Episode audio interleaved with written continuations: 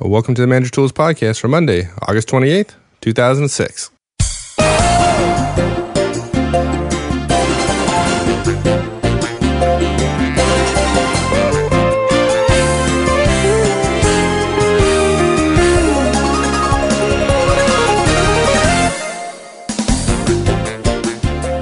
Hello, this is Michael Auzenne, and on behalf of my business partner Mark Horstman and myself, welcome back to Manager Tools. Today we cover the second in a two part series on managing during mergers and acquisitions. Now, if you haven't heard the first one, I'd suggest you go back to last week's show and listen to that first. Some folks also noticed that Mark's voice was a little boomy during the last podcast. Unfortunately, the location that Mark had to record the podcast in was less than ideal, so we ended up with a bit of an echo. We tried to clean that up as best we could, but um, didn't get it quite perfect. So please bear with us. So, with that, let's get right on to the show.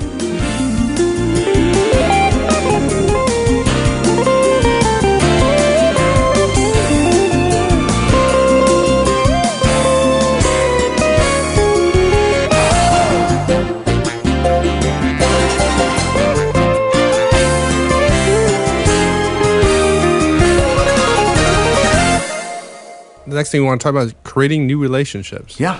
Um, it, it's this is a little hard to talk about in a great deal of detail, Mike. But but I think that I, I put it in here to make sure that people understand is that once the other firm becomes known, effective managers reach out to members of the other firm. They're open to communications with the other firm, and they don't just wait for someone to show up in their office and say, "By the way, we're from."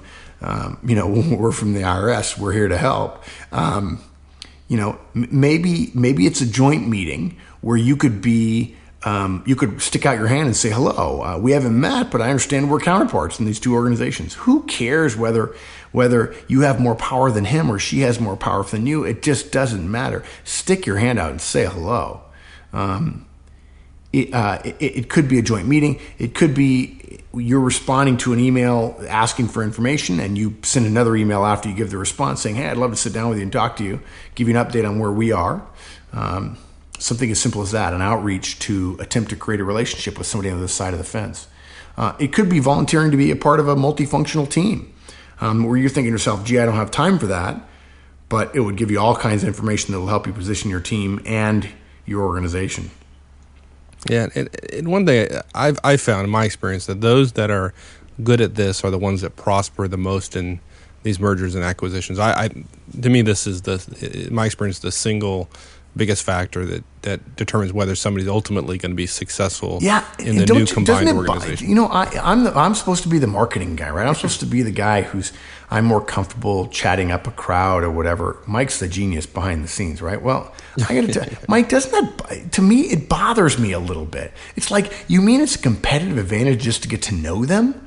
What about the competitive advantage of running my organization better? The fact is, mergers and acquisitions are a human function. They are not an analytical algebraic equation, which organization A is better than organization B by 6%, so therefore they'll have 6% more management and executives that keep their jobs rather than the other one. It has nothing to do with that. It's all about who knows you, who do you know, who likes you, and who do you like.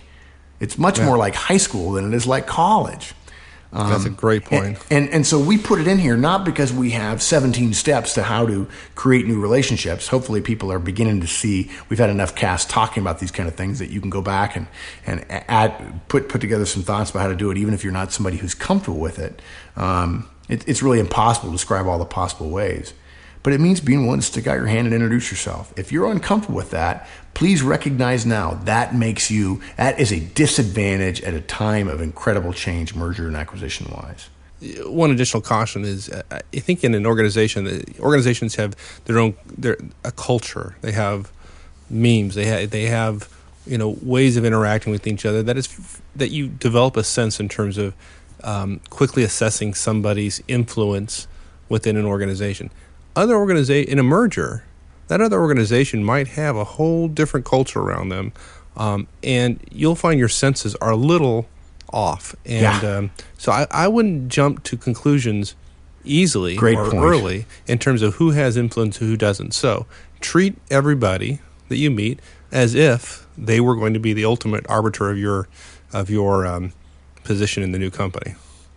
That's a that's really really good. I can just see I can picture in my mind right now leaving a meeting and having a junior person with me and having him say, "Did you see that one guy? He didn't hardly say anything. He laid in on one point maybe. He was pretty quiet, pretty reserved, but everybody kind of paid him a lot of attention. He seemed awfully young and mm, you know, buddy of mine turns to this guy and says, "Yeah, he's a CEO."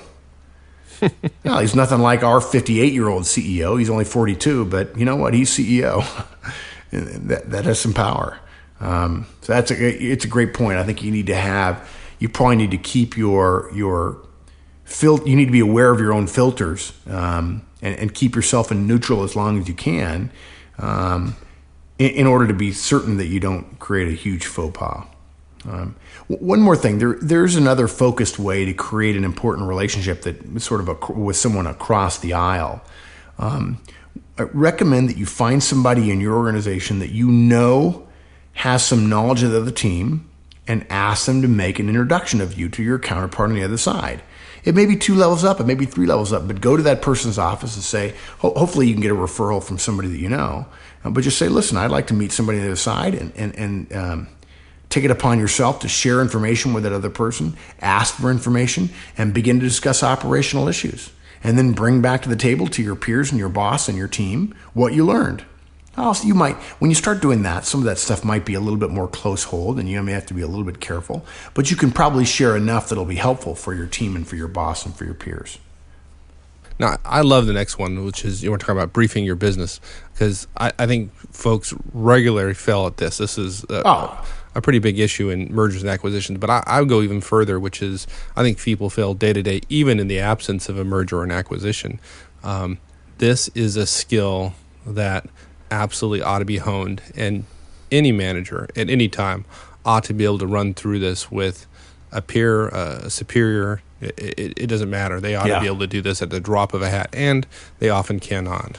Yeah, in fact, you know, it's funny, Mike. We, we, have commented before, I think, on CAS and, and, and uh, in other situations that sometimes people have a mistaken view of how we learn leadership in the Army. And, um, you know, we're all George Patton kind of kind of folks. And you and I are fairly strong willed, so maybe that's not an inaccurate assessment at times. But one of the things the military is really good at, in part because of the business it's in, is creating a very clear chain of command. And one of the things that happens is every officer is told it doesn't matter what situation you're in, you should assume that a senior executive, a general, could be in your area of operations, your AO, at any time, and you must be prepared to talk about your organization, about your team, about your company, about your battalion, whatever. You'd be ready to give a tour, you'd be ready to talk about things, give numbers, talk about readiness, talk about budget, talk about uh, equipment, talk about men, talk about mission, all that kind of stuff. We just take that for granted. And yet, I'm amazed, Mike, at the stories I could tell you of companies where an executive announces, "Hey, listen," like CEO or CFO or CFO says, "I'd like to come down and see everybody and maybe make a short presentation. You know, maybe do a Q and A with ten of your folks. Pick some ten and let me talk about what's going on and ask them how they're feeling about things." Just sort of an executive outreach program. This is usually in very, very big companies, and it becomes a major nut roll in the organization. Uh, junior level executives start briefing everybody. Don't say this. Don't say that. Call him this. Call him that I had one CEO say a hundred times, please call me Bob. And then his staff and other executives would go around and tell everybody, he really doesn't mean that. Call him Mr. Smith. I mean, I've just never heard anything so stupid in my life. Um, and, and, it becomes a whole sort of a, a, a dog and pony show and, and, and, and therefore, nobody thinks that it would ever be their job to be ready to brief on their organization, ready to brief on how things are going. You know, it's funny, but an area of organizations that most people don't do well in administratively, or at least it doesn't tend to produce great administration, is in the sales area. Salespeople are so focused on customers. But because each salesperson has their own territory and is told a billion times to run it like a business, when somebody comes down to talk to them, they're like, well, let me tell you, here, my territory, I have this much of this and this much square miles, and I'm on the road this much, and here were my sales last year, here were my strengths and weaknesses, and so on. That kind of briefing, executives just love. Here's a person who knows that we don't want him to be in sales, we want him to manage our business with our customers. Same thing here. I just think um, every manager should be ready, as you so wisely comment that they're not They should be ready on relatively short notice to brief others about the organization, how it works, what it does, who does what, strengths, weaknesses, even if they even if their listener has to infer that, and plans for the future. Um, and I really learned about this in a roundabout way when I suggested to somebody this is an excellent way um, to brief an incoming boss because of my experience in the military. Um, what I realized is just very few people think this way. Um, and, and, you know what? Some people would say, ah, it's a corporate perspective. But, but I would say this works for every area, small business or large business. If you're giving purview over other people or a budget or whatever, you should be managing that as if you were your own organization. Um, and if you're not certain about, about whether or not this will work, go through this process for your role in your organization. Um, and even if you find holes in your knowledge, it'll tell you what to look for. Um, but as you go through it, it'll show you what your own strengths and weaknesses are, what you know and what you don't know, um, versus what you I don't know. So, I, the manager who does this well um, in most organizations will simply cause other people's mouths to hang open in stunned shock. and they'll all think the same thing. Man, I wish I'd thought of that. Good. Any any specific areas yes. that yeah. need to be covered in Sorry, this? I got I got I got excited. um, five areas we want to talk about. Okay. Um, and really four that are really in the briefing. The fifth one is sort of private. The first one is your the organization's mission or role, just sort of a broad overview, how you fit into the organization overall, what you're responsible for, who you connect with in the organization. Not a terribly big picture, not a terribly detailed. You know, we don't want five pages on this. We want one page. And by the way, speaking of which, there'll be a template. Uh, there'll be a template associated with this um, on the website. And and I talk about this template, Mike, just to be clear. This is a template that'll be available to premium subscribers. Um, first is your mission or your role. Um, second, financials.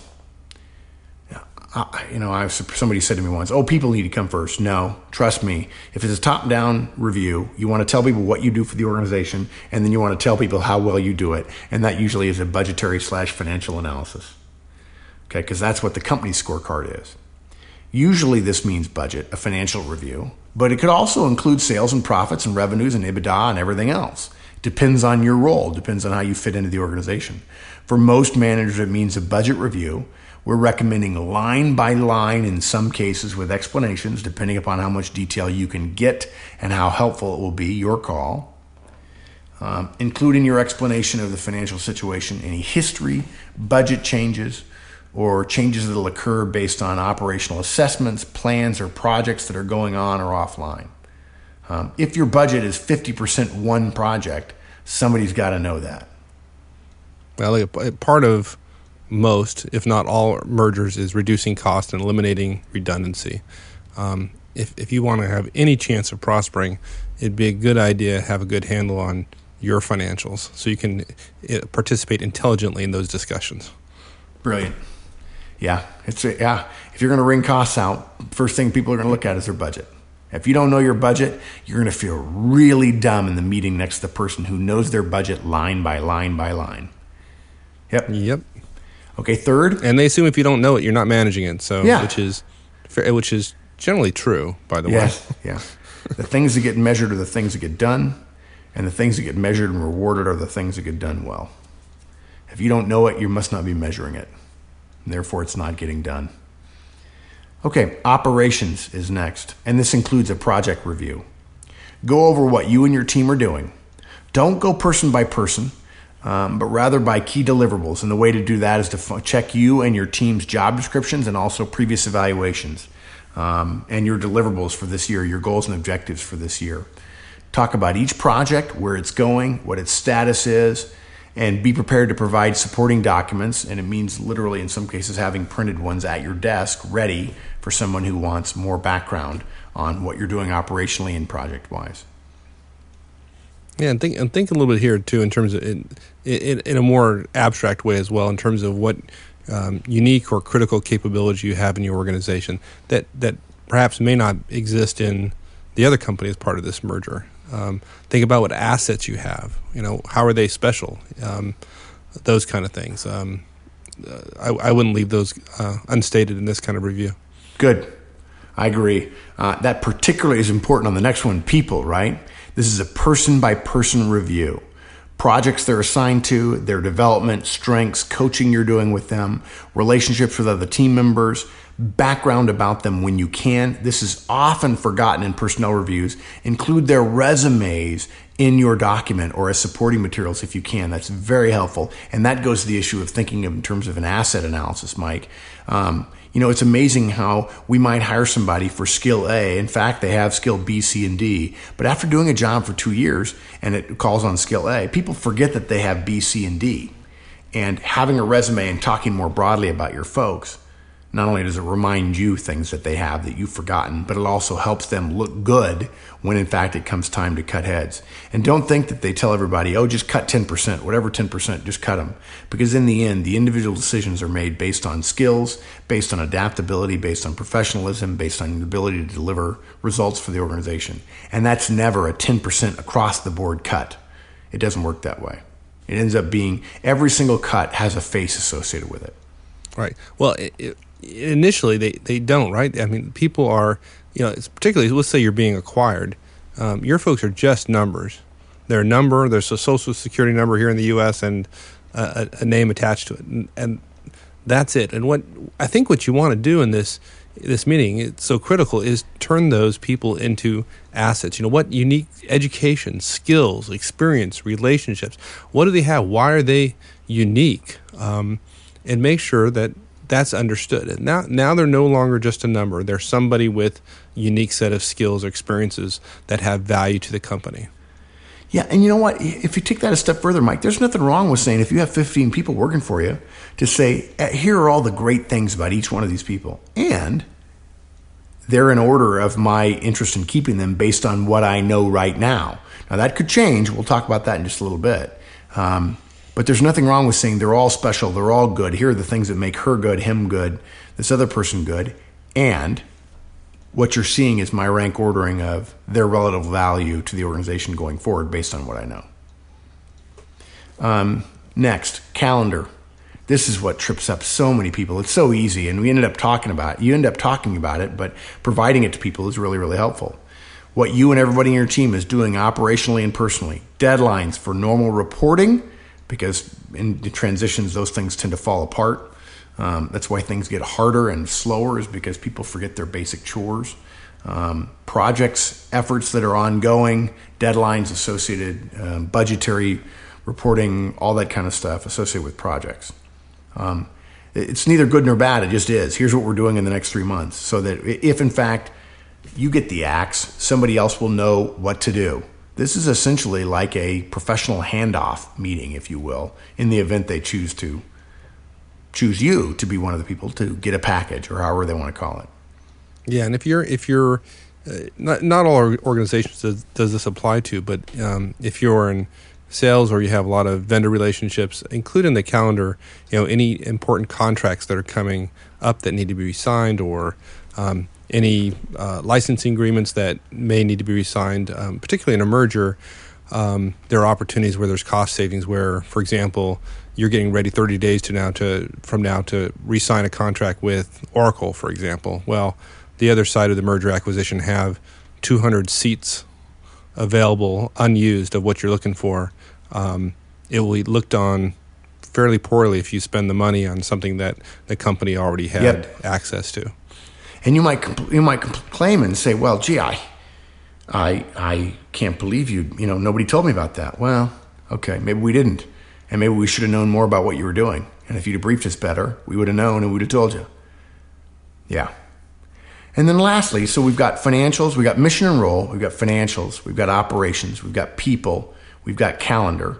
Um, you know, that's five. Um, I said there were five areas. There's actually a sixth one, and we call it recommendations, but we put it in parentheses.